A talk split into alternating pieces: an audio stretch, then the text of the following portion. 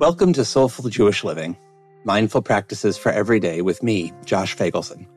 I'm grateful you're here, and I hope you benefit from our time together. I have a question for you. To what extent do you consider yourself a spiritual person? A lot, a bit, not at all? If you're in that latter category and you're still listening to Soulful Jewish Living, seriously, I'm impressed. One of the major public research organizations in America, NORC, the National Opinion Research Center at the University of Chicago, recently asked this question in a major study sponsored by the Fetzer Institute.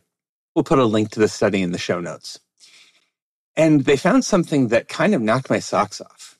86% of Americans said they identify as spiritual to at least some extent. I don't know about you, but that's a way higher number than I expected to hear. One of the really cool things about this study was that they spent less time trying to define what spirituality means and more finding out about what people associated with it, what spirituality meant to them. They asked people to draw pictures of spirituality. They asked for words people associated with spirituality. And one thing that came through over and over was that for most people, spirituality is at root about the experience of connection to themselves, to other people, to the natural world, to a higher power. There's something about spirituality that helps people move from being focused on I and me to being focused on us and we.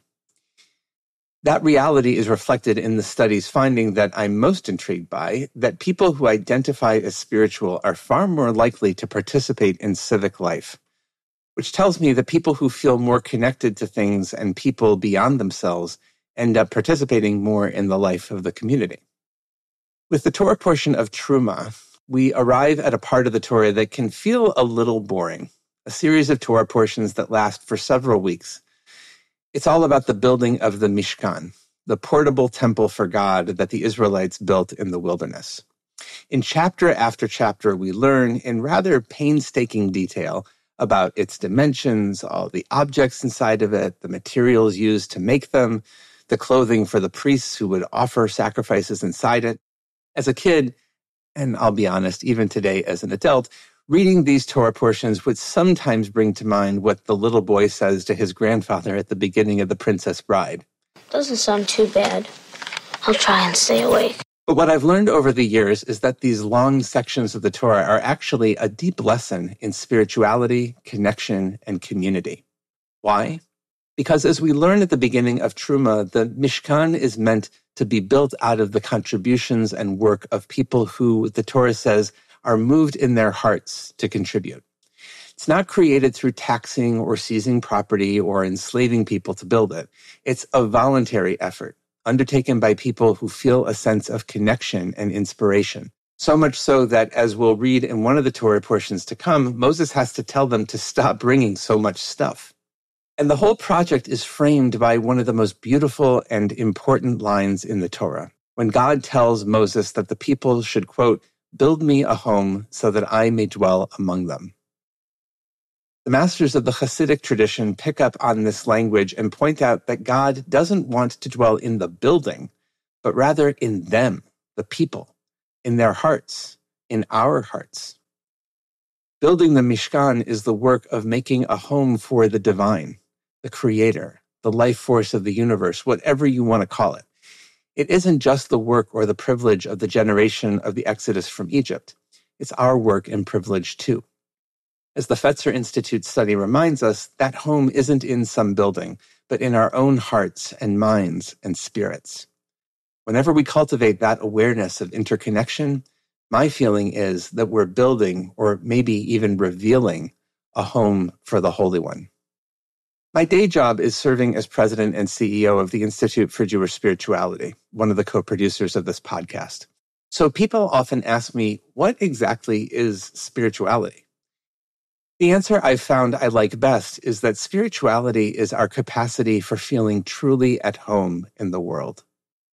When we experience that sense of profound interconnectedness with ourselves, with loved ones, with other humans, with the natural world, with a oneness that exists both within and beyond ourselves, that to me is us flexing our spirituality. And I would suggest that's also when we build the Mishkan, when we create a home for the infinite oneness of life and the universe. Usually, this is the part of the show where I offer a mindfulness practice for you to do. But the truth is that this week, there's not one single practice I feel like I want to teach, because every practice we explored together on this podcast is an exercise in this teaching. So instead, I want to encourage you to choose one practice you want to deepen a bit this week. It could be meditation, it could be having an intention or focus phrase for the week, it could be a journaling practice. You can listen to a previous episode and try one of the practices I've taught before. But most fundamentally, what I want to invite you to do, and it's important that you're invited, not required. Otherwise, it's not really building the Mishkan is be sure to find at least one moment each day when you can slow down and bring your awareness to the reality that you are connected to your body and mind, to the physical place where you are, to friends and loved ones in your life, to the natural world, to a presence greater than what appears on the surface. Allow yourself to be aware of that, to hold it, to be held by it.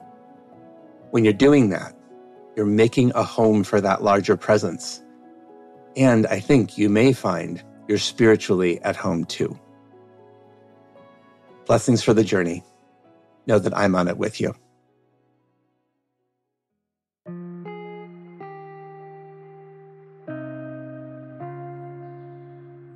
Thank you for joining us for Soulful Jewish Living, Mindful Practices for Every Day, a production of Unpacked, a division of OpenDor Media, and the Institute for Jewish Spirituality.